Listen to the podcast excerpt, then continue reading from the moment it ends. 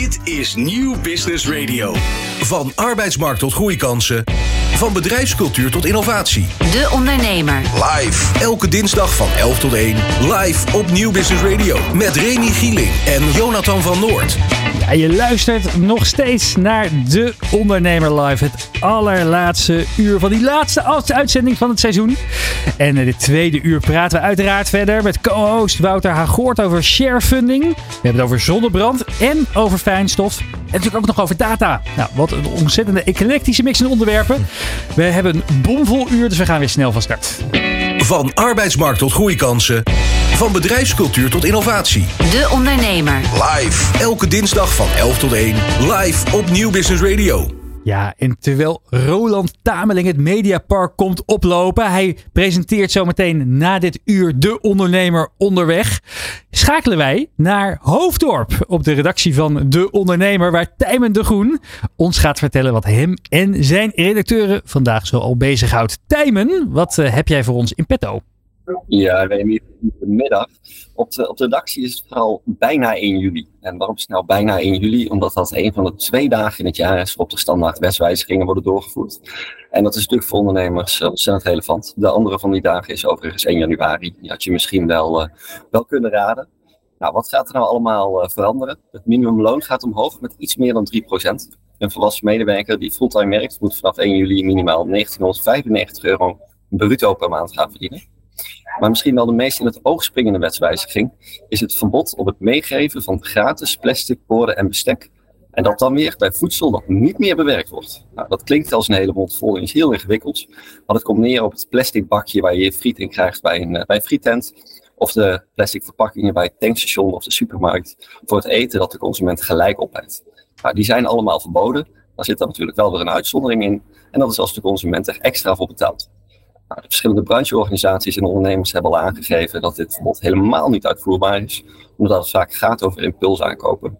En juist bij dat soort aankopen hebben consumenten helemaal niet van tevoren over nagedacht, want daarom is het een impulsaankoop. En die hebben dus ook geen eigen bocht of bakje meegenomen. En voor veel van deze producten lijkt het dan ook meer te gaan komen op een verplichte prijsverhoging op het moment dat door inflatie die prijsverhogingen juist al aan de orde van de dag zijn. Ook de manier of pensioenen opbouwen gaat veranderen per 1 juli. Alleen geldt hiervoor een overgangstermijn tot 1 januari 2028. Voorheen was het zo dat je als werknemer wist hoeveel uitkering je zou krijgen en dat je ook voor je hele leven vaststond. Dat is niet langer het geval. In het nieuwe systeem wordt de pensioenpot gevuld en afhankelijk van hoe vol deze is, wordt de pensioenpremie verhoogd of verlaagd. Nou, wat moet je hier als werkgever mee? Dat verschilt heel erg per hoe jouw uh, de situatie van je medewerkers is.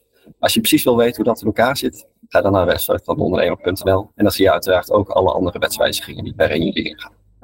Dankjewel, Tijmen de Groen van De Ondernemer. En hier op het Mediapark, ja, de zon schijnt niet, maar we gaan het wel hebben over zonnebrand. De Ondernemer. Live op Nieuw Business Radio. Met Wouter Hagoort van sharefunding platform Broccoli als onze co-host gaat het in deze uitzending dus veel al over sharefunding. En dat is iets waar Wout Spakler, een bijna naamgenoot, zich met zijn start-up Smeercase nog op aan het oriënteren is. En natuurlijk is hij met de huidige zomerse temperaturen en zonneuren een vanzelfsprekende studiogast in de Ondernemer Live. Maar ja, studiogast, dat kan natuurlijk beter, uh, beter uh, buiten. Dus buiten staat uh, Remy Gieling met Wout. Ja, het heeft uh, twee seizoenen, misschien wel drie seizoenen van De Ondernemer Live gekost. Maar ik mocht ook eindelijk een keer met uh, de Comrexen naar buiten toe. Want we vonden het voor het komende item wel heel erg toepasselijk om dit niet in de studio te doen. Maar gewoon buiten. Want onze volgende ondernemer heeft een bedrijf in zonnebrand. En dan denk je misschien aan Nivea. Maar goed, dit is een veel mooier initiatief. Wout Spakler, jij bent van het bedrijf Smeercase. Kom even bij staan. Anders uh, is het, moet ik elke keer, elke keer gaan bukken. Ja, het zou natuurlijk mooi zijn geweest als we hier met de zon zouden staan. Uh, dat is niet het geval. Nee, het is helaas vandaag even bewolkt. Maar ik moet wel zeggen, de afgelopen weken is het echt uh, nou, bizar mooi, natuurlijk mooi weer geweest in Nederland. Het is de, de warmste juni maand ooit geweest. Dus uh, dat heeft ook wel echt voor gezorgd dat wij nou, heel veel festivals vooral gedraaid hebben. en zonnebrand ook wel echt hard nodig was.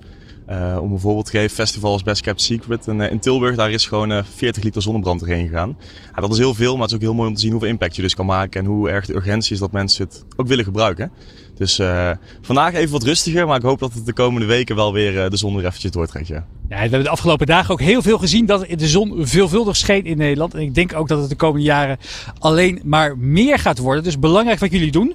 Ik zei het net al even, ja, de markt voor zonnebrand die is zo oud als de weg naar Rome. Ja. Hoe onderscheidt Smeercase zich van alle ja, bestaande conculega's? Ja, een hele goede vraag. Nou, wat eigenlijk de reden is wat we doen is wij willen er met smeerkist zijn op de momenten dat mensen het zelf vergeten. Dus je kan natuurlijk wel je Nivea zonnebrand meenemen naar het strand, jezelf insmeren. Dat is natuurlijk fantastisch als mensen dat uit zichzelf doen. Uh, alleen wij willen er eigenlijk zijn op het moment dat mensen het vergeten. Dus op een sportclub, als je gaat hockeyen, vaak vergeet je in te smeren. Als je naar het attractiepark gaat en het is net bewolkt als je vertrekt, maar de zon gaat in één keer toch schijnen, ben je het vergeten. Op festivals mag je het vaak niet eens meer naar binnen nemen, omdat het een vloeibare stof is. Dus nou ja, dan staan er vaak 20, 30.000 mensen op een festivalterrein met heerlijke, heerlijke zon. Ja, op die momenten willen wij er eigenlijk voor zorgen dat we middels een slimme mobiele zonnebrandpaal dat toch kunnen faciliteren aan iedereen. Uh, en ook heel toegankelijk maken. Dat doen we vaak met strategische partnerships, dat we dat ook gratis aan kunnen zodat iedereen er ook echt gebruik van kan maken. En dat onderscheidt ons wel echt, vind ik in ieder geval, van nou, de traditionelere zonnebrandmerken. Ja, en het is niet alleen maar als een leuke gimmick. Hè. Het is natuurlijk vervelend als we met z'n allen aan het verbranden zijn. Als je wat te lang in de zon hebt gelopen. Het is ook een groot probleem. Huidkanker, melanome uh, is een groeiend probleem. Ook in Nederland. Ik had gisteren nog een groot congres met Jan van Zetten. Een bekende spreker. Die gelukkig genezen is. Maar inderdaad daar een enorm zwaar traject aan heeft, uh, aan heeft uh, afgelegd. En hij riep ook op inderdaad voor meer aandacht rondom dit thema. Foundation ja. opgericht. Wat, hoe groot is het probleem van, van, van, van huidkanker en melanome? En wat is de rol die zonnebrand daarin kan spelen? Ja, nou, dat is een hele goede vraag. Ik uh, heb een tijdje terug ook een aantal artikelen hierover gelezen en het verbaasde me echt enorm. Uh, het World Economic Forum had laatst een artikel waarin Nederland eigenlijk op plek 4 in de wereld staat. Achter Denemarken, Nieuw-Zeeland en Australië. Eigenlijk op hoofd van de bevolking met hoeveel mensen huidkanker krijgen. Uh, 80.000 mensen per jaar in Nederland krijgen huidkanker. En 1 op de 5 mensen in Nederland krijgt er in hun leven mee te maken. En dat is nou, eigenlijk gewoon heel schrikbarend. Uh, en eigenlijk de, gewoon de belangrijkste reden om het op te lossen zijn eigenlijk drie dingen. Dat is gewoon je insmeren. Het is weren, dus dat betekent dus ook een beetje binnenblijven, de schaduw opzoeken uh, en leren. Dat betekent ook heel simpel gewoon ja, weten wanneer je, je misschien uh, nou ja, eh, toch even de schaduw moet pakken. Weten wanneer je zonnebrand moet gebruiken en vooral bewustwording hebben. Dus ochtends opstaan en dat het eigenlijk ja, grotendeels een beetje in je dagelijkse routine hoort te zitten. Je tanden poetsen, maar ook een likje zonnebrand opsmeren als je de deur, de deur uitgaat. Nou, zijn jullie uh, eerder te gast geweest bij De Ondernemer Live. Ja. Toen waren het nog een beetje de beginpunt. Jullie zijn ontzettend hard gegroeid. Jullie hebben ook heel veel punten in Nederland waar je nu inderdaad gratis zonnebrand kan krijgen door middel van smeercase. Hoe is dat mogelijk geworden? Ja. Nee, dat is een goede vraag. Vorig jaar inderdaad was het nog, stonden nog eigenlijk, uh, was het eigenlijk nog pril aan het beginpunt. En uh, dit jaar zijn we enorm gegroeid. Mede door natuurlijk dat het ook echt een, nou, het initiatief maatschappelijk omarmd is. Maar ook omdat we een strategische samenwerking dit jaar hebben gesloten met Zilveren Kruis.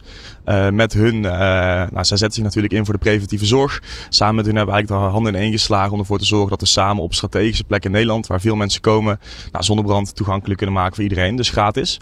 Uh, en op die manier staan bijvoorbeeld nu een, deze zomer op de Nijmeegse Vierdaagse Zwarte Cross, maar bijvoorbeeld ook op Oude Hans Dierenpark staat er een gewoon vier maanden lang voor elke bezoeker die daar binnenkomt, om daar gewoon gratis zonnebrand te pakken. Mede mogelijk gemaakt door ons en dus mede mogelijk gemaakt door het uh, Zilveren Kruis. En op die manier proberen strategisch eigenlijk dat nou, jaar op jaar verder uitrollen en ook met gemeentes daarin samen te werken. Om te kijken hoe we dat nou, nog groter kunnen maken, maar vooral nog meer impact kunnen maken. Ja, wat een prachtig initiatief. En dank ook aan beide partijen die hier eh, zich hard voor maken. Wat zijn de zakelijke ambities die er voor ogen zijn? En dan gaan we zo meteen ook toepraten naar onze andere gast vandaag, Wouter. Die vanuit Broccoli natuurlijk helpt eh, bedrijven ja, hun goede ambities waar te maken met, met equity funding. Wat zijn jullie eigen ambities op zakelijk vlak?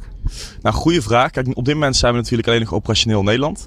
Uh, doordat er de af, twee weken geleden is het heel groot in het, in het ook gekomen en over andere nieuwszenders dat uh, nou via dispensers mogelijk gemaakt wordt in Nederland. Toen hebben we ook heel veel aanvragen gekregen uit België, uit Luxemburg, nieuwszenders uit Duitsland, Zweden enzovoort. Dus je merkt ook gewoon dat er in andere landen ook misschien nog wel heel veel te halen is en valt op het gebied van nou, preventie voor huidkanker. Dus ons doel is ook al volgend jaar om uit te breiden naar omringende landen in Nederland, bijvoorbeeld Duitsland of Luxemburg of België.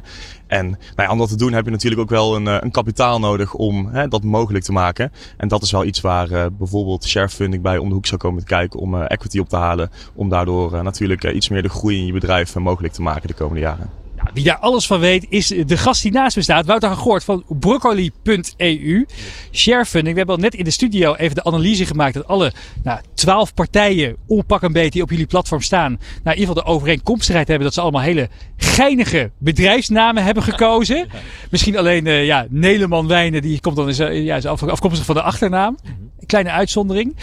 Uitzondering op de regel. Um, Smeerkees past daar dan wel weer heel goed tussen eigenlijk. Is Smeerkees nou echt zo'n bedrijf die zegt, nou ja, dat past eigenlijk helemaal bij die missie en ambitie die wij met broccoli hebben? De missie en visie absoluut. Uh, helaas alleen tot op heden hebben we de focus echt specifiek in food en agri. Uh, maar we sluiten niet uit aan de toekomst uit te sluiten. En ik denk, wat jullie met je missie van Smeerkees doen, dat dat heel goed past bij in ieder geval het concept sharefunding. Een particulier belegger en ondernemer aanspreken om hierop in te stappen.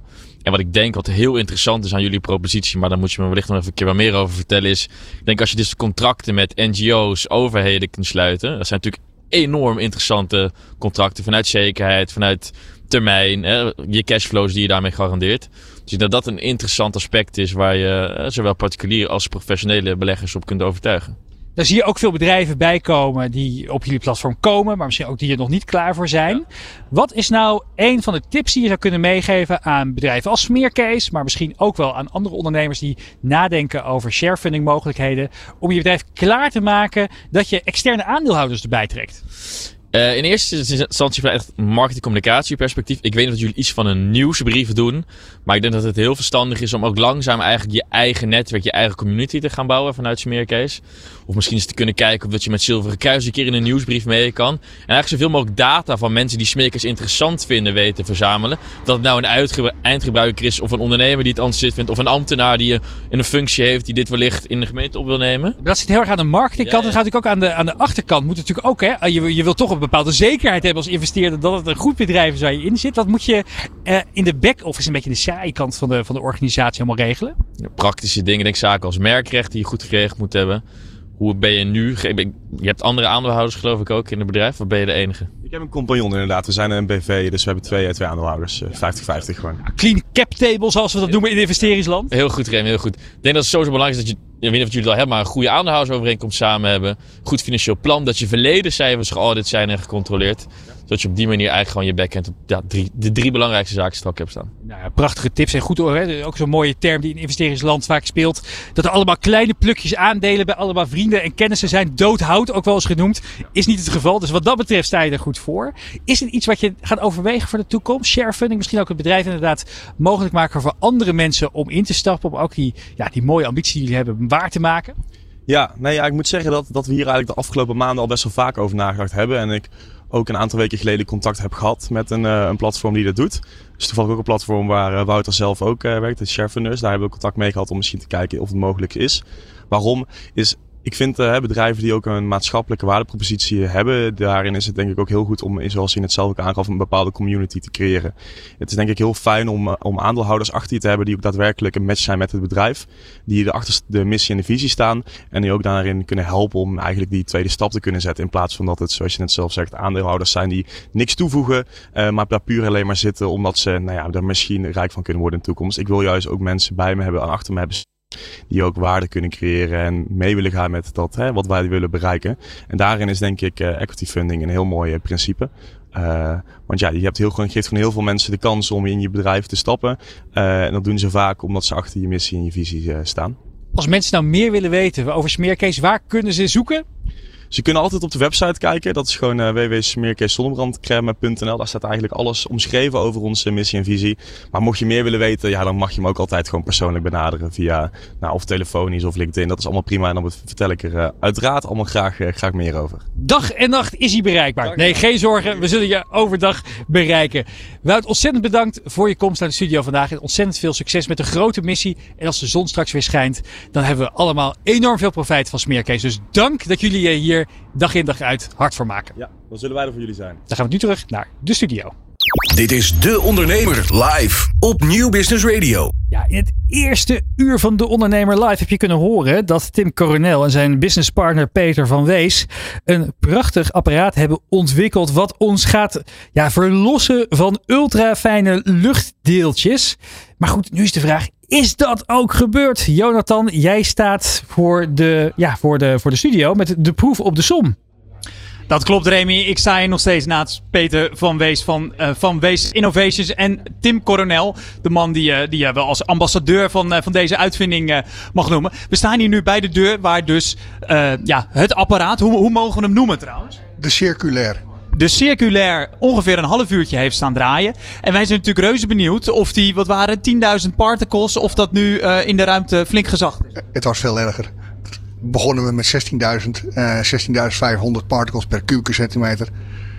En we hadden hem stiekem al even aangezet, zakte die al naar 10.000. En ja, we gaan zo meteen meemaken waar die naartoe gaat. Dus mensen, onthoud 16.000 particles. Dat eh, wa- was het startsein. Laten we, eh, Tim, aan jou de eer. We gaan, eh, we gaan voor.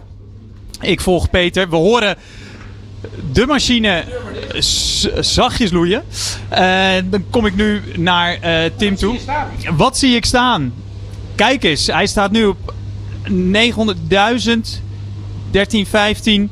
Ja, 1100. La- laten we hem afronden op ongeveer 1100. Dus minder dan een tiende van de originele, eh, eh, ja, het, het, het originele niveau. En hij begint nu, eh, nu, nu nog steeds meer eh, weer- te dalen. Ja, dat is al 900, 800, 900. Maar wat misschien even handig is, doen we even het raam open. Weet je Ja, wel? dan nemen we dus de proef op de som. Als er dus tussen haakjes vuile lucht binnenkomt, neemt het dan exponentieel toe. Kijk, kijk, kijk, we zitten in een kantoorruimte. Dat gaat goed, dat gaat goed. Kom ik er tussendoor? Kijk. Ja, je ziet hem al toenemen. Hè? Dan zitten we opeens weer op de 10.000. Zul- zit u- dus zullen we het raam maar gewoon weer snel dicht doen? Ik denk het wel. Kijk, ik zie zelfs het woordje tilt. Dat is vast geen, eh, vast geen goed teken. Dicht die deur, dicht die deur. Ja, dan loop ik even, eh, terwijl eh, de cameraman mij eh, subtiel volgt, loop ik even naar Peter toe. Peter, voor de ondernemers die nou eh, benieuwd zijn naar, eh, eh, na- na- naar de machine, nog één keer de naam? Circulair. De circulair. Hoe moet ik dat voor me zien eh, in mijn bedrijf? Want hij heeft ongeveer de grootte van een flinke, flinke airco. En die komt dan in mijn eh, garage bijvoorbeeld te staan. En dan? Nou, we hebben een aantal standaardmogelijkheden. Dan denk bijvoorbeeld aan een standalone unit op kantoorruimtes. Dan hebben we ook de Silent. En de Silent die maakt nog minder lawaai dan een vaatwasser. En dan praat je over 42 decibel. Ja, want net stond hij dus denk ik op een wat hoger standje. Dan hoor je hem wel, eh, wel loeien. Maar er is dus ook eentje voor een kantoorruimte. en dan is die dus hartstikke, hartstikke zacht. Ja, en denk vooral bijvoorbeeld aan bejaardenhuizen. Denk aan eh, verzorgingshuizen. Denk aan ruimtes waar mensen eh, pro- ademhalingsproblemen hebben. COPD, astma. Die, ja, je kan het niet vaak genoeg zeggen. Die fleuren gewoon voor je ogen, fleuren ze op. Want kan je een beeld schetsen voor de, voor de mensen die aan het luisteren en aan het kijken zijn. van het probleem van eh, fijnstof in Nederland? Zitten wij aan de, aan de onderkant? Zitten we aan de bovenkant? Hoe groot is dit probleem? Voor mij zegt het niet zoveel namelijk. Nee, de Wereldgezondheidsorganisatie heeft daar een grenswaarde op gezet. Dat was in het begin 40 microgram per kubieke meter. Eigenlijk zeggen ze dan per normaal kubieke meter, omdat je dan de definitie eh, ook vastlegt. Daarvoor doen we totaal niet aan in Nederland. En we hebben het nu bijgesteld naar beneden naar 20 microgram.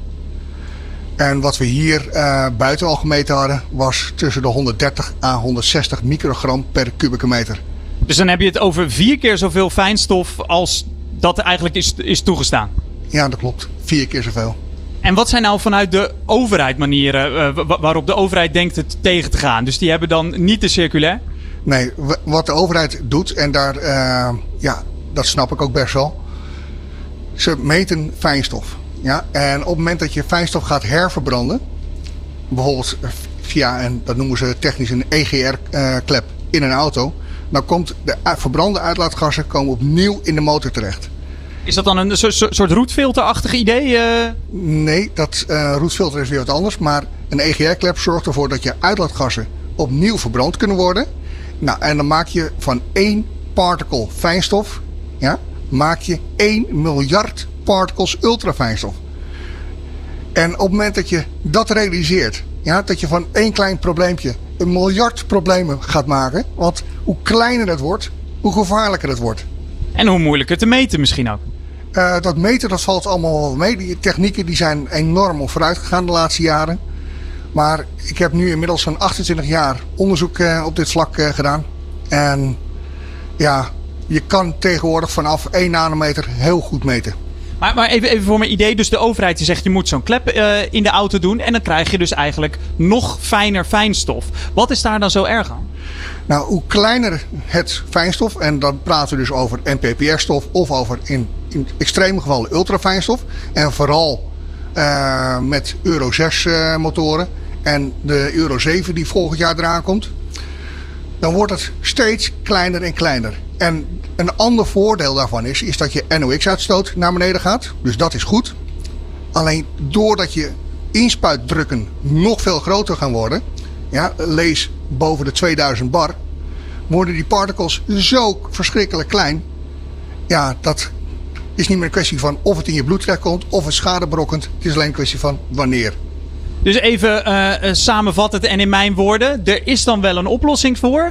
En dan wordt het, hè, gaat de NOx-uitstoot, dus de stikstofuitstoot, gaat naar beneden. Alleen, je houdt er dus eigenlijk een, neveneffect aan over, wat misschien nog wel veel erger is. Ja, dat is heel mooi gezegd. Je valt van de regen in het drup. Kijk, ja, en dat willen we absoluut niet hebben. Um, zou je mij nog ook even uh, kunnen schetsen eigenlijk het, het, het, probleem wat het is bijvoorbeeld voor, voor personeelsleden? Als je nu uh, uh, kijkende ondernemers hebt, ja. wat los je hier nou direct mee op? Nou, het ziekteverzuim gaat drastisch naar beneden. Um, sick building syndrome komt ook voort uit sporen van ja, fungus. Uh... Schimmels, mijn, het is sick buildings uh, syndroom. Dus dat is een, een ziek gebouw uh, syndroom. Wat houdt dat in? Dat betekent dat er veel schimmels in de lucht komen. En dat wordt met de huidige filtertechniek niet gefilterd. Denk aan operatiekamers. Ja, ik heb testen gedaan met onze apparatuur in een bungalow tent die we schoner kregen dan een operatiekamer. Nou, je kan dit gewoon eigenlijk niet meer negeren. Dat lijkt, me, uh, dat lijkt me duidelijk. Voor de ondernemers die nou aan het kijken zijn en die denken... nou ja, ik zie zo'n uh, uh, zo'n apparaat wel zitten. Wat, wat, wat ben je ongeveer kwijt? Wat is de investering? Dat is compleet afhankelijk van hoe groot de ruimte is. Om een idee te geven, um, in huizen... Ja, daar staat een grote demo-unit. Die doet 10.000 kub per uur. Daar komt geen stikstof meer vrij. Helemaal geen VOC's meer vrij, geen PAX meer vrij. Helemaal niks. En dat hebben we keer op keer getest. Nou, ja, en dan praat je wel over een serieus bedrag. En waar moet ik dan een beetje aan denken? Waar, waar, waar kom je dan op uit? Uh, je kan er een leuke Mercedes van kopen. Maar ik neem aan, hoe vaker die verkocht wordt, hoe... Uh, hoe... Uh, ja, de andere kant van het verhaal is, ja, het gaat ook wat naar beneden. Maar is gezondheid, moeten we daar een prijs aan hangen? Dat is, uh, dat is heel goed gezegd. Je hebt geen marketingmachine uh, meer nodig, uh, Peter. Tim, wat heeft het jou nou precies opgebracht? En wat zeg jij bijvoorbeeld tegen ondernemers die nog twijfelen? Nou ja, kijk, je wilt natuurlijk dat uh, de ondernemer het goed heeft. Tegenwoordig uh, een goed werkgeverschap wordt ook beloond door de werknemer. Dus ja, ja waar luchtvervuiling heerst, ja, alsjeblieft, alsjeblieft, kijk naar deze techniek en, en, geef ons de kans om het voor jou op te lossen. Wij reiken het graag aan.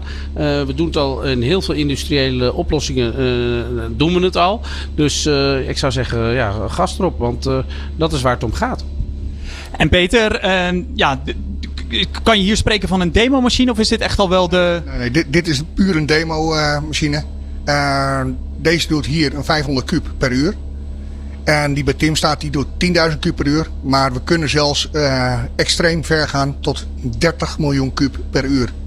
En als je nou kijkt naar de, uh, naar de toekomst van dit, soort, van dit soort oplossingen, waar hoop jij over bijvoorbeeld een jaar of drie te staan?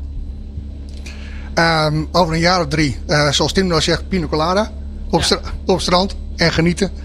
Uh, nee, alle gekheid op een stokje. We willen dat dit gewoon geïmplementeerd wordt. Ja, er zijn zoveel situaties in de wereld waar het niet goed is. Ik ben zelf uh, op zakenreis geweest in Mongolië. En als je dan ziet... Daar weet ik trouwens een leuk feitje van. Dat Ulaanbaatar, de hoofdstad van Mongolië, is volgens mij de meest vervuilde stad ter wereld. Qua fijnstof, toch? Ja. En daar heb ik uh, ook met een partner daar metingen gedaan. Het is echt drama. En dat is gewoon niet grappig meer. En jouw ambitie ligt dus in dat soort ja, on ontwikkelingslanden om daar de, uh, de fijnstoot, uitstoot drastisch naar beneden te brengen. Ja, het is uh, Ulaanbaatar, uh, nogmaals, uh, dat heeft meerdere oorzaken. Onder andere dat het in een vallei ligt. Onder andere dat, dat je die uh, GER-tenten hebt. Ja? Dat zijn die tenten waar die, en daar zitten anderhalf miljoen van die tenten. Nou, die stoken dus hout en houtskool. En dat zakt allemaal naar beneden toe. Oh, dat is ook wel leuk. Uh, even een, een, feitje. Ik heb, uh, op Twitter had ik het geplaatst. Van jongens, alsjeblieft, uh, daag ons uit. En uh, er zijn bewegingen in Nederland geweest die zeiden dat dit niet kon. Wat dit apparaat doet. Die kwamen zelf ook met hun eigen apparatuur naar huizen. Welke bewegingen zijn dat bijvoorbeeld? Skapeler was dit. En die, die zitten in Zeeland voor alle houtskoolverbranders. en iedereen die dat nu in huis heeft. En daar zijn ze eigenlijk tegen. Omdat het zoveel fijnstof, ultrafijnstof maakt. En ze zeiden van Tim, maar dan hebben jullie de oplossing. Ik zei, nou, kom maar langs en alsjeblieft uh, schiet het af. Ze kwamen langs en als je op mijn Twitter-kanaal ziet, dan uh, zie je hun antwoord. En dan zegt ze, Tim, ik weet het niet, maar dit is de oplossing. Peter, bij jou tot slot. Hoe wordt er eigenlijk door de overheid hierop op gereageerd? Ja, dat is een goede vraag. Zou ik graag beantwoord willen zien. Want er is te weinig actie van het hen, denk jij? Nee, dat doe niet, ja. Uh, laten we zo zeggen, ik ben een keer of tien inmiddels bij Tata Steel geweest. Ik heb een keer of tien al uitgelegd uh, wat hun probleem is, wat de oplossing is. En uh, ze moeten nog in beweging komen. Dus over niet al te lange tijd zitten we allemaal aan de. Circulair luchtreinigers. Precies. Remy, terug naar jou, terug naar de studio. Dankjewel. De Ondernemer. Live op Nieuw Business Radio. Ja, Wouter. Heb jij wel eens bij Tata Steel aangeklopt om te vertellen hoe het zit? Nee, nog niet. Niet recent. Staat wel op de bucketlist. Dan kunnen we deze, deze zomer eens een keertje die kant op gaan. Dan gaan we kijken hoe, uh, wat, daar, uh, wat daar allemaal uh, te verduurzamen is. Ik denk dat we daar nog wel, hele lijst. Ik denk, ik. dat we nog wel een eindje zullen komen, ja. Nou. Zou je, Oké, okay, als, ze, als een hele duurzame missie gaan nastreven, zou je ze dan equity crowdfunden? Ja, Nee, dat is denk ik nee, gevaarlijk waard. Gevaarlijk. Wordt er is geen partij voor op, voor op broccoli. Nee, nee ik word er niet enthousiast van. Nee, nee oké. Okay. Nee, helaas, helaas. Wat zijn nou wel bedrijven waarvan je zegt, daar, die, dat, dat is echt, daar, daar kijk ik met zoveel, met zoveel plezier en enthousiasme naar. Dat zouden nou echt perfecte partijen zijn voor broccoli. Ja, als ik die dan toch op live radio in de spotlight mag zetten en ze misschien daarmee binnenhaal. Ja. Uh, Upfront uit Rotterdam. Ik weet niet wat je toevallig kent. Qua naam doet het een belletje rinkelen. Help ons even. Uh, het is een bedrijf van twee jonge gasten uit Rotterdam. En die zijn initieel begonnen met eiwitrepen, de sportrepen. Mm -hmm. ja, maar de naam zegt eigenlijk al upfront. Dus die zijn alle ingrediënten en voedingswaarde op de voorkant van de verpakking gaan zetten. Als een soort van protest tegen big food companies. Van hé hey jongens, zet gewoon alles voor op je verpakking. In plaats van al die meuk die jullie achterop zetten. Ja, in plaats van de kleine lettertjes De kleine lettertjes ja. voorop. En dan ook echt werken met eerlijke producten. Nou, dat is gaan vliegen niet normaal. En wat zij heel tof doen, zij rapporteren op LinkedIn gewoon in het publiek wekelijks hun omzetcijfers. en al hun KPI's. Wat grappig. Ja, dat is echt heel gaaf. En ze hebben een mega following op Instagram, LinkedIn. Wat op echt een community, ja, echt een community gedreven merk. Als we die ooit zouden kunnen verwelkomen bij Broccoli om ze te helpen met, uh, met een funding campaign, ja, dat zou voor mij een eer zijn fanatiek gebruiker van hun producten. Ons kantoor ligt er vol mee. uh, ook om de, het team een beetje gezond te houden. Ja. Maar hoe zij dus die switch maken naar, naar eigenlijk gewoon een, uh, uh, ja, een challenge richting Big Food. Van hey jongens, durf gewoon, jullie durven je producten niet voorop te zetten. Want er zit een boel ellende in. Wij durven het wel, dus hierbij upfront. echt geniaal. En dan is ook zo transparant in alles. Ik denk dat dat de bedrijven van morgen zijn. En uh, uh, jullie richten hier voor nu alleen voor mij ook onder op de foodsector. Ja, ja. Ik moest gelijk denken aan een bedrijf als Zeepje bijvoorbeeld. Ja, uh, ik heb ze zelf nog niet gesproken, maar ik weet wel dat klanten van ons wel eens hebben geopperd. Moet je niet eens een keer bij Broccoli ja. uh, gaan spreken. Helaas zijn ze nog niet, uh, nog niet aangeklopt. Zitten ook in Rotterdam. Ik dacht, ik zie hier gelijk weer overeenkomst zeggen. Ja, een super, super gaaf ja. bedrijf. Natuurlijk super gaaf bedrijf. En uh, dan kom je een beetje richting het smaal terecht. Ja, hè? precies. Het is meer een beetje cosmetica. Nou, smaal stop je natuurlijk nog wel in je mond. Een Ja. zeepje als goed is niet. dus die sprong is weer iets moeilijker te maken.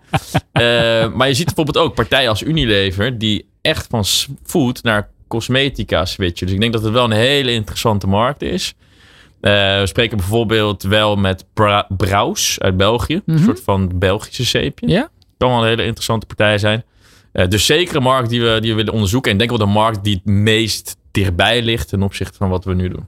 Hoe, ehm, wat voor mensen investeren eigenlijk op jullie platform? Heb je daar een beetje een beeld van? Is daar, is daar, zijn, daar, zijn daar bepaalde cijfers over bekend? Of is daar een bepaald eh, eh, beeld wat jullie daarvan hebben? Wie, wie, Ja. wat, wat voor mensen zijn dit? We gaan het straks over data hebben, toch? Ja, Ja, nou, een heel, alvast een klein stukje.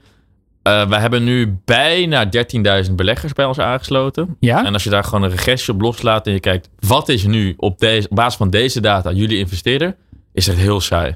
ja? Een man van 40 uit Amsterdam. Eh, Nou ja, Het is dat jij in Utrecht woont. Zo simpel is het. Ja, nou, precies inderdaad. We 34 in Utrecht. Nou ja, in- ik kom inderdaad statistisch gezien nader ik ook die... eh, Ja, nou ja, daar heb je het al. Ja. Nee, maar eh, als we echt kijken naar de individu- individueel niveau, Het is wel super makkelijk, het is divers. wel makkelijk om marketingcampagnes voeren. Als Ja, het zo goede ad-campagne gecentreerd. Ja, Ja. Dat, nee. Alleen maar- binnen de ring. Jonathan, hebben we jou nog niet als, als investeerder kunnen binnenhengelen? Nou, ik, ik was in, in het verlengde hiervan was ik er eigenlijk wel naar benieuwd. In hoeverre is Nederland nou echt een beleggersland, een aandelenland? Ik heb zo het idee dat er namelijk best wel veel mensen zijn die bij het woord aandelen, beleggen, de beurs, Ja. eh, gelijk in de, in de kramp schieten. Nou, Spreek je over jezelf? Nou, ik ben daar bijvoorbeeld. Nou ja, ik denk het wel. Ik ben daar helemaal niet mee opgevoed Nee, namelijk. nee, snap ik. Nee, Nooit dus mee ik zelf ook niet. Hoor. nou ja, Ik nu- sinds kort eh, heb ik een, eh, eh, een beleggingsrekening. Maar dat Ja, is echt sinds, sinds, sinds een jaar of anderhalf Giro? jaar. De Giro- de Girootje? Nee, maar, la- la- laten we daar niet op... Hey, geen reclame maken op radio. Nee, zeker niet. Ehm, maar hoe, hoe is Nederland als, als Ja, aandelenland? Ik vind het een grappige, goede vraag en tegelijkertijd wel een leuke anekdote. Wij zijn als Nederlanders uitvinders van de aandelen. Namelijk in 1606. De eh, VOC, de. VOC. Ja. Inderdaad, ja. Toen die, die schepen moesten op een of andere manier betaald worden. Maar Nou, die zijn allemaal wat- wat- gesharefund Wat, wat ze daarmee deden is natuurlijk nee. een... eh, Hoe is het nu met die VOC-mentaliteit? Ja, daar ga ik me niet, geen mijn handen niet aan branden. Ehm, Verstandig. maar eh, eh, eh, dat, eh, naast dat ze heel veel zwarte bladzijden hebben, is dat denk ik wel een gouden bladzijde. Ehm, hè, de uitvinders van de aandelen van de Damrak. Ehm, kooplieden bij elkaar brengen. Samen durven te investeren in een schip. En vervolgens met dat schip naar de andere kant van de wereld. Dus terug in de geschiedenis zijn we de uitvinders van de aandelen. Maar Maar hoe is dat nu? nu, ja, nu eh, is Amerika veruit leidend. Eh, daarna komt de UK. En langzaam zijpelt het door naar Europa. Maar dan is Nederland helaas echt peanut. Ja. En, en als we het dan toch hebben over de mogelijke risico's. Wat, wat zou er kunnen gebeuren? Kan je je geld kwijtraken? Hoe, hoe, hoe, hoe ziet dat eruit? Ja, per definitie het grootste risico is inderdaad je geld verliezen. Eh, we hebben een hele mooie uitgebreide risicoanalyse op ons platform. Dus die kun je altijd nog lezen. Is dat al eens voorgekomen bij een bedrijf? Dat het, eh, dat het volledig geklapt is? Nog niet, maar het valt niet uit te sluiten. Kijk, het is niet kwestie of het gebeurt, maar wanneer. Ja, ook als je statistisch kijkt, eh, talloze onderzoeken van maar 98 van de 100 startups vallen om. Eh, dus het gaat ooit gebeuren bij ons. En daar willen we ook onze beleggers van bewust maken. Dat doen we ook met dus allerlei communicatie op ons platform. Dus ja, dat is het grote risico. En andere wat mindere risico's, maar eh, waar wel in lijn is. Ja, je weet niet wanneer je rendement krijgt. Als je rendement krijgt, hoe hoog is dat dan? Eh, er zijn natuurlijk allerlei risico's dat een bedrijf heel lang geen winst maakt. Dus dat er nooit iets onder de streep overblijft. Ehm, Het is natuurlijk wel jammer dat precies dit bedrijf waar ik via jullie in had geïnvesteerd, dat het dat licht, lichtelijk in zwaar weer was gekomen. YB dan denk ik. YB was Ja, het inderdaad. bar. Mhm. Ja, precies. Dus altijd als Remy je advies geeft om ergens in te stappen, Jonathan, doe het niet. Deze radioshow bijvoorbeeld. Ren weg. Geen beleggingsadvies. Neem geen beleggingsadvies van mij aan. Doe het omgekeerd, zou ik bijna zeggen. Maar hoe, doen jullie dat, hoe, hoe zorg je ervoor dat je dat, iemand dat risico beperkt daarop? Ja, nou ja, goede vraag. Ehm, voordat wij met de partij in Zeedijk doen we een uitgebreid, nou er komt weer zo'n term, due diligence. Diligence, ja. Eh, boekenonderzoek. eh, we hebben een dedicated collega Mats, eh accountants achtergrond, die daar uitgebreid naar kijkt. Dus die kijkt naar... Die wordt er heel warm van. Hij wel, ik wat Ja. minder. Maar zijn rapportages krijg je er wel weer warm van, dus dat is leuk. Ehm, nee, dus duiken jaarrekeningen in. Hoe zit het met verschillende kernwaardes op die jaarrekening? eh, en daarna ga je kijken naar de meer governance, dus juridisch. Hoe Ja. is het bedrijf nu ingericht? Wat voor aandeelhouders zitten er nu in? Wat voor afspraken hebben die dan samen? Als ze met ons gaan samenwerken, dan willen wij dat dan onze beleggers meegaan op diezelfde afspraken. Dus dat zijn allemaal dingen waar we rekening mee houden. Maar heb je dan ook wel, dat is, het gaat wel eens mis, hè? Er, staan twaalf bedrijven of zo op, op het platform. Tien nu, ja. Tien, eh, nou, ja, negen, negen ging goed. Eentje, eentje ging het wat, gaat het wat minder mee. Krijg je er ook, eh, ook, ook, ook boze beleggers achter je aan? Boze nooit, maar teleurgesteld natuurlijk wel. Ja? Maar kijk ze ook naar jullie? Want het, je weet je, het is natuurlijk niet aan jullie het feit dat... nee, dat- het zeker niet aan ons op, op geen enkele manier. Maar je hebt natuurlijk wel een bepaalde verantwoordelijkheidsrol als Broccoli zijn. Hè? We zetten Ja. dit bedrijf natuurlijk wel in, de- in de etalage. En ook gewoon vanuit ethisch perspectief willen wij echt alleen bedrijven helpen waar we in geloven. Maar ja, ook wij hebben geen eh, helderziende blik of een bol waar we in kunnen kijken om de toekomst te voorspellen. Nee. Als we dat konden doen, dan. eh, Nee, tuurlijk. Maar Dat is meer van. Maar het, het is natuurlijk ook, ook, het is natuurlijk wel vervelend als mensen jullie daar. ondertussen mocht je wat gebrom horen op de achtergrond. dat is niet, ook eh, dat, dat is niet de, de, de, de vultjesvanger van Jonathan. Maar eh, dit is eh, een eh, prachtige felrode Ferrari die hier eh, voor eh, de ondernemer onderweg. Hm. zometeen na dit uur eh, komt, eh, komt aanrijden. Maar eh, het is natuurlijk wel vervelend op het moment dat, inderdaad, dat, je, dat, dat, dat, Ja. dat mensen Ja. naar jullie gaan kijken. Heb je, heb je je huiswerk dan niet goed gedaan? Nou ja, grappig. eh, grappig. Als we zo'n kritische vraag krijgen, nemen we die enorm serieus. Eh, vaak ga ik of mailen of bellen met dit soort mensen. En bellen is altijd de beste optie. Want je merkt toch dat er een bepaalde verschil zit in informatievoorziening of perspectief op iets. En als je het van meerdere Ja. perspectieven uitlegt, dan werkt dat magisch. Dus bij ons is de stelregel ook intern. Heeft er iemand een vraag of is er iemand kritisch? Bel zo iemand op. En dan merk je dat wel, iedereen is een mens. En maar Wouter, Wouter, dat kan je doen nu met tien eh, Ja. bedrijven op het platform. Als je Ja. er straks duizend hebt, ga je mij niet vertellen dat jullie iedereen gaan bellen. Weet ik niet. Ik, ja, ik moet mijn vuur, de hand nu niet voor in het vuur steken. Maar eh, het is wel een van de waarden die bij ons centraal staat. Oprechte communicatie met die belegger. Want ja, enerzijds, ons succes is het succes van die bedrijven.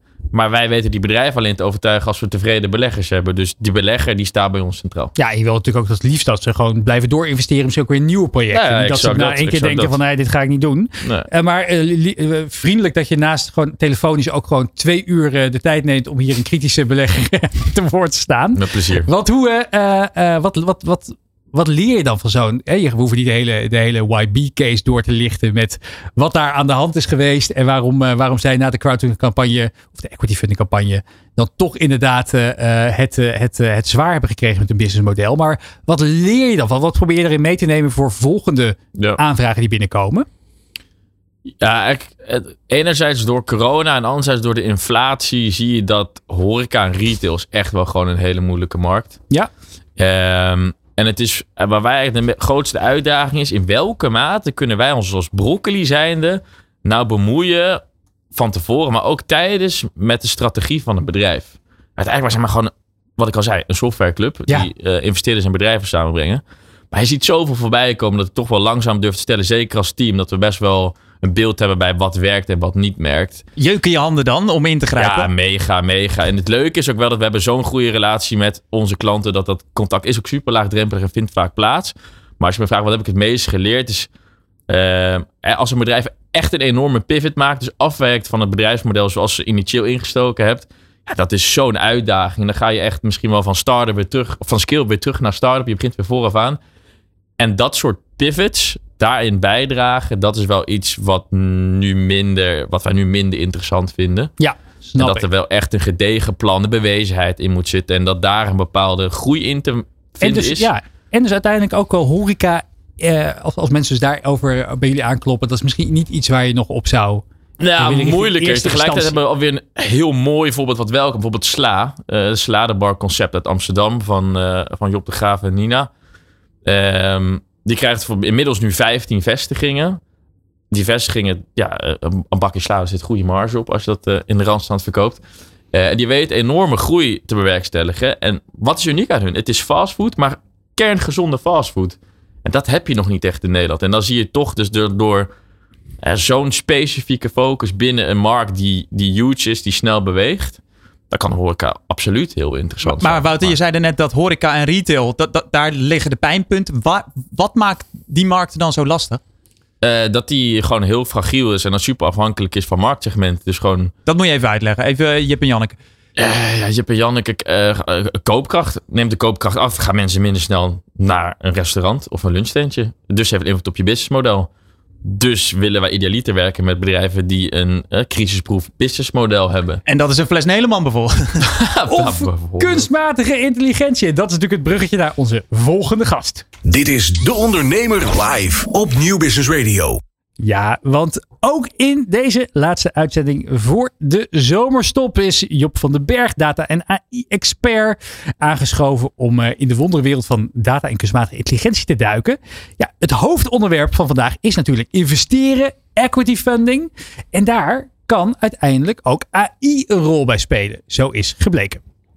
Stel, je bent een ondernemer en op zoek naar investeerders om je onderneming te laten groeien. Kan AI hierbij een nuttig hulpmiddel zijn? Een recent onderzoek van Clarify Capital toont aan dat AI zeker een overtuigend middel hiervoor is. Er werd een experiment gedaan waarbij 250 pitch decks volledig door mensen werden geschreven en 250 met behulp van ChatGPT. Uiteraard waren de financiers niet op de hoogte hiervan. Zij ontvingen de pitch decks en gaven hun oordeel. Wat bleek? De met hulp van ChatGPT geschreven pitch decks hadden een driemaal grotere kans op financiering. Bovendien beoordeelden investeerders de door ChatGPT gemaakte presentaties als twee keer overtuigender. De kwaliteit werd ook beter beoordeeld. 75% van de deelnemers vond de kwaliteit van de door ChatGPT geproduceerde pitch decks zeer hoog in vergelijking met slechts 31% voor de menselijke equivalenten. Is deze uitkomst opmerkelijk? Ja en nee. Nee, omdat ChatGPT een taalmodel is dat op basis van statistiek in dit geval tot pitchteksten komt. Dat is gebaseerd op een bibliotheek aan kennis en informatie over pitches uit het verleden. De gebruikte informatie is zo uitgebreid en veel dat kan een mens niet bevatten en reproduceren. Of de teksten inhoudelijk perfect kloppen is de vraag, want ChatGPT blijft gebaseerd op statistische waarschijnlijkheid en komt nog wel eens met opmerkelijke uitkomsten. Niet zelden door zogenaamde hallucinaties waarbij het model een eigen waarheid probeert te creëren. Het zou zomaar kunnen dat er in een van die pitches een trend werd genoemd die helemaal niet gestaafd is. Of dat de voorbeelden die ter onderbouwing werden gebruikt, dat die helemaal niet bestaan. Maar dat het investeerders desalniettemin overtuigt is duidelijk met dit onderzoek. Een terugkerend misverstand bij dit soort studies is dat alles is toe te wijzen aan AI. En dat is onjuist. AI wint in het experiment niet van de mens. Nee, want de input, de prompts die met ChatGPT zijn gedeeld om de tekst te maken, zijn wel door een mens geleverd. Het is niet zo dat ChatGPT uit zichzelf een analyse eerst heeft gemaakt van het betreffende bedrijf. Die input is geleverd door de mens. Het is een voorbeeld van augmented intelligence, een samenwerking tussen mens en machine. In dit geval geeft de mens de input en maakt de machine, ChatGPT, de output waar de mens vervolgens mee verder kan. Het laat de potentie zien van AI als strategisch hulpmiddel om de kans op een ondernemerssucces te vergroten. En dat is precies die enorme kans die voor ondernemers voor het oprapen ligt. Het gebruik van laagdrempelige AI-tools zoals ChatGPT als superstagiair en co-piloot die taken uit handen kan nemen en jou succesvoller kan maken. Die met name repetitieve denktaken kan overnemen. Daar krijg je meer tijd voor terug, soms wel 20%, blijkt uit ander onderzoek. En die tijd, ja, die kun je besteden aan taken waar je nu niet aan toe komt. Of de meer strategische vraagstukken. Dit experiment is dan ook een mooi voorbeeld hiervan. Niet AI was succesvoller in het maken van pitches, maar de pitches die in goede samenwerking tussen mens en machine waren geschreven, boekten meer succes. Want het is en blijft de mens die het beoordeelt en de input levert. AI komt met de juiste, op statistiek gebaseerde suggesties. Succes! Om de ja, opvallende resultaten natuurlijk, hè, waar deze systemen allemaal goed voor zijn. Wouter, verbaas je dit? Nee, ja, ik vind de, de, de eindconclusie heel, heel interessant. Hè? Dus de conclusie dat de mens inter, interacteert met de AI tot ChatGPT in dit geval. En dat dat tot een beter resultaat leidt. En dat ja, in mijn zin logisch klinkt. Ik denk ook bij zowel onze klanten als ook bij ons intern gebruiken we steeds meer AI. Uh, en ik denk als je het in de juiste context gebruikt, uh, dat het een geweldig tool is. Zoals, waar gebruik je het dan voor? Uh, enerzijds, Ali Nicknam van Bunk was daar de eerste mee. Die heeft nog een rechtszaak gewonnen van de DNB. Die doet namelijk zijn hele KYC op basis van AI. En dat is voor ons Sorry, zijn? Zijn Know Your Customer. Oftewel zijn, zijn onderzoek naar de klant, in dit geval de belegger. grote inspiratiebron voor ons. Dus ook onze KYC. het onderzoek als een belegger zich bij ons aanmeldt. Gebeurt op basis van AI die allerlei sanctielijsten uh, scraped. Um, of dat iemand een politically exposed person is. En heb je dat intern zelf gebouwd? Heb je daar een tool voor ge, ge, ge, Ja, we hebben een IT-partner die dat samen met ons uh, heeft ontwikkeld. Ja. Uh, en we hebben dus een mens achter de knoppen zitten. In dit geval heet dat mens Pepijn. Een hele fijne gast. die, Pepijn GPT. Ja. Die, die, deze tools gebruikt om, om de beleggers te beoordelen. Ja. En zo. En mocht er iets spelen waarvan wij als mens zeggen en ons beleid zeggen... nou, deze belegger kunnen we accepteren, ondanks deze alerts. Maken we daar een rapport van, slaan we dat op, zodat we altijd ja, een precies. audit trail hebben van waarom we wel of niet iemand doorgelaten Ik kan me goed voorstellen. Kijk, je Pepijn hoeft niet inderdaad uh, het hele van, van iedere 13.000 beleggers die zich hadden aangemeld, de hele uh, nee. doopcel te gaan, te gaan doorlichten. Nee, maar misschien wel van een paar mensen waarvan inderdaad wordt ge geflekt, wordt aangegeven. Van, hey, wacht eventjes, deze heeft inderdaad wat connecties met, uh, met bijvoorbeeld de politiek. Ja, ja, en dat gebeurt wel eens regelmatig. Als iemand dan in de gemeenteraad van Valkenswaard zit, is niet zo heel spannend. Ja. Dat, die zit dan niet op Maar- broccoli, want dat, daar zitten alleen maar mannen van in de 40, hebben we net gehoord. Oh ja. oh ja. Uit Amsterdam. Voorbeeld, Uit Amsterdam. voorbeeld. Know your customer. ja. heel goed. Doen jullie Ja. veel met data verder intern? Eh, ja, dus eh, als En- een en- partij bij ons gefund is, maken we altijd een datarapport. Hè? Dus gemiddelde investering, hoeveel mannen, hoeveel vrouwen, gemiddelde leeftijd, waar komen ze vandaan. Eh, en daar komen telkens weer hele interessante learnings uit. En onze groep van beleggers wordt steeds groter om daar ook echt bepaalde dataregressies op te maken. Om bepaalde patronen of vergelijken te kunnen maken. Ik ben er toch wel benieuwd, eh, Wouter. Ik, ik zie het, mijn woorden, hè, maar ik zie het zo voor. Jij als soort de, de, de, de young genius. En dan heb je Dirk Neleman, de, de rasondernemer. Want zo, zo kan je hem denk ik wel noemen. Zeker. Ehm, hoe reageert hij op, op dat soort ideeën? Want ik neem aan dat die van jou komen. Of is Dirk de man die zegt van je moet wat met AI? Nee, ja, dit soort dingen komen inderdaad wel wat meer uit mijn koker. Eh, en hoe reageert hij erop? Ja, heel enthousiast. Want we worden als team efficiënter, kunnen sneller schakelen. Dus ja, wie is daarop tegen? Zeker iemand als rasondernemer als Dirk is natuurlijk van efficiëntie, opschalen en snel en door. En daar past dit goed bij. Dus eh, eh, nee, in die zin eh, past dat alleen maar goed. We gaan door naar de afsluiting, Jonathan.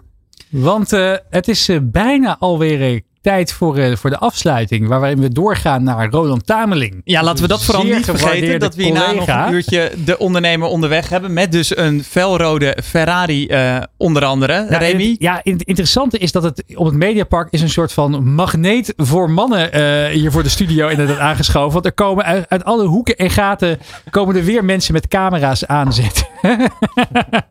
Om te kijken naar die prachtige felrode Ferrari. Ja, voor, voor, voor het speciale type moeten we echt eventjes, Job, eh, of moeten we eventjes eh, Roland Tameling vragen. Eh, maar ja, Roland gaat daar in, zijn uitzending uitgebreid over doorpraten. Dus blijf vooral even hangen als je daar meer over wilt, wilt horen. En dan gaat het volgens mij ook over camperwagens hebben. Interessante combinatie. Zoals we van eh, de beste mannen gewend zijn. Ja, wij gaan langzaam maar zeker afsluiten. Wat, eh, hoe hebben we deze seizoenen ervaren? Nou ja, ik denk dat, eh, dat die vraag vooral aan jou gesteld moet, moet worden, Remy. Want jij neemt, nou wat is het, twee jaar neem je afscheid van De Ondernemer Live. Althans als presentator. Want we hopen toch wel het duo Job en Remy. Ik hoor al een muziekje, point, point, point. Remy en Job. AI met Remy. Ja. Eh, d- dat, we die, dat we die er zeker, eh, eh, er zeker inhouden. Maar hoe heb jij het ervaren? Ja, nou ja, ik denk inderdaad dat het, eh, het jodige duo nog vaak zal aanschuiven. Onze, onze collega Vivian noemde dat altijd Rob. Op, eh, vanochtend had ze, had ze weer de verspreking. Dus blijkbaar kunnen we ook als een soort van symbiotische tweelingen doorgaan. Stop de show! En ondertussen komt er Robert eh, van der Ham. Komt, eh, komt eh, binnenzitten met het team van De Ondernemer. Kijk, ja, Ik pak even de microfoon bij jou als je Doe het goed ja. Ja, dit is een wat ander einde dan jij misschien gedacht had eh, van de laatste uitzending van dit radioseizoen. Zoals je al een paar keer benadrukt hebt. Ja, Eh om moverende redenen zeg ik daar dan bij, want het is jouw laatste. Alweer. Ehm, en wij zitten aan de andere kant van dat glas. en Dat kun jij gelukkig niet zien, maar je begrijpt met betraande ogen. Met Ja. een knoop in de maag. precies, precies. De eh, dozen Kleenex waren niet aan te slepen deze Dat- ochtend. Mede mogelijk gemaakt door inderdaad deze uitzending. Eh, natuurlijk eh, eindigt eh, hier de samenwerking niet en gelukkig maar. Nee, het is een, eh, een, een, een komma en geen punt, zoals Jan van Zetten altijd eh, zo mooi zegt. En zo is het in het geval van Jan al helemaal ook. eh, Zeker. gelukkig, eh, wat we gelukkig nog hebben kunnen meekrijgen. Terug naar jou, Remy. Ehm, dit waren eh, bijna twee heel bijzondere jaren. Boeiende jaren, dat vooral. Je hebt eh, samen met Roland in het begin en met Jonathan nu de ondernemerlijf waanzinnig goed op de kaart gezet. Eh, nou ja, we, sto- we stonden hier een tijdje geleden met die grote fotolijst met 1 miljoen erop. Ja, Het is ons gelukt om in nog geen luisteraars. 7 miljoen, of in 7 maanden, 1 miljoen kijkers en luisteraars eh, te pakken. Die aantallen halen we nu weer. Het wordt eigenlijk alleen maar meer. En met name de luisteraars op Nieuw Business Radio zijn enorm aan het toenemen. Dus eh, dank voor jouw bijdrage aan dat succes. Ehm, er staan een heleboel mensen hier in de studio die natuurlijk er ook aan hebben bijgedragen. Ja. Maar die hebben we nog aan boord kunnen houden. Ehm, jij gaat veel meer richting tech en AI. En ook in die hoedanigheid eh, weet ik zeker dat we elkaar nog gaan tegenkomen. Nou, Ongetwijfeld. bij emotie, tranen en wat iets meer zei, hoort natuurlijk. Dat moet je deugd doen. In ieder geval het flesje Nederman. De Nederman. Ja, fantastisch. De vriend Dankjewel, van. Latoya. Kava in dit geval, zodat die voor de bubbels eruit kunnen spatten zo dadelijk naar ene. Ja, ontzettend en, leuk. eh, voor jou en de vrouw des huizes nog iets eh, leuks om samen van te genieten. Ontzettend en bovenal, fijn. want zo hoort dat als je publiek hebt, een heel hard applaus voor jou. Dank allemaal. Dank allemaal. Zeer gewaardeerd voor deze mooie woorden. En ja, wat hebben we een ontzettend mooie reisje mee gemaakt, eh, eh, Robert. Ook met inderdaad alle collega's van Latoya, Mark, Frank, Daan, eh, Roland Tameling die hierachter staat. Lars, waar we iedere keer, iedere week hier op het Mediapark mogen aanschuiven. Die de beste koffie ook in de aanbieding al- heeft van heel Hilversum en omstreken. Dat dus zeker, ja. iedereen die iets wil doen met, met het thema podcasting, die moet vooral bij de radiofabriek ook even aankloppen. Nee, we hebben volgens mij twee hele mooie seizoenen, of drie hele mooie seizoenen gemaakt.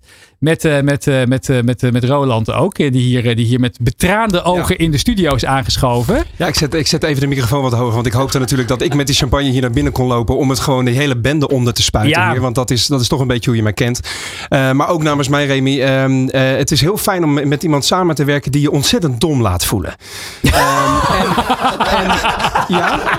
En volgens mij hebben wij dat in elkaar heel erg aangepakt. Hebben we echt, ja. Ja, hè? want ik weet dingen die jij niet weet. En jij weet heel veel dingen die ik niet wist. En Nee. Zo hebben we elkaar scherp gehouden. En ik denk ook de luisteraar wel weten te vermaken. Ik, ik vond het heel pijnlijk dat ik natuurlijk rukzichtloos aan de kant werd geschoven. Door, om eh, Jonathan eh, ruimte te geven. Meer dan terecht ook, want die doet het ook hartstikke goed. Ja, je En, moest eh, gewoon een eigen programma krijgen. Hè? dat nou. was natuurlijk ook, het was zoveel auto, autokennis. Maar over en, auto's, ja. ja, ja. Nee, maar goed, dat was niet ehm, in die twee uur te persen. Nee, zo is dat. En ja, ik wilde vooral even zeggen: het is een voorrecht geweest om op deze manier samen de ondernemerswereld te, te delven. Mag je wel stellen. Hè? We Ja. hebben allerlei pareltjes en diamanten naar boven gehaald. En eh, zoals wij vaak plegen te zeggen tegen elkaar: de volgende, die wordt echt goed. Hè? Dankjewel, man. Dank jullie wel, dank jullie wel inderdaad allemaal.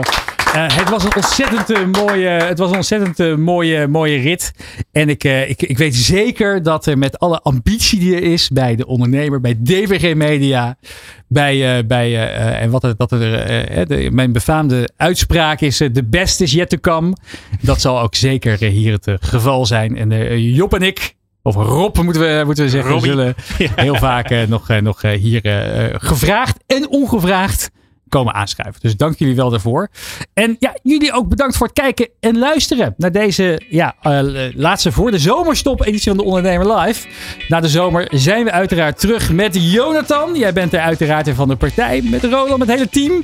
En ik kom graag regelmatig eventjes kijken. Dank voor alle mooie seizoenen. Dank in deze uitzending ook aan onze co-host Wouter Hagoort. Jij bedankt, Remy. Wil je, ja, wil je eh, zien wat voor prachtige bedrijven je allemaal kunt eh, equity funden, mede-eigenaar worden? Nou, wie wil dat niet? Neem dan even een kijkje op broccoli.eu.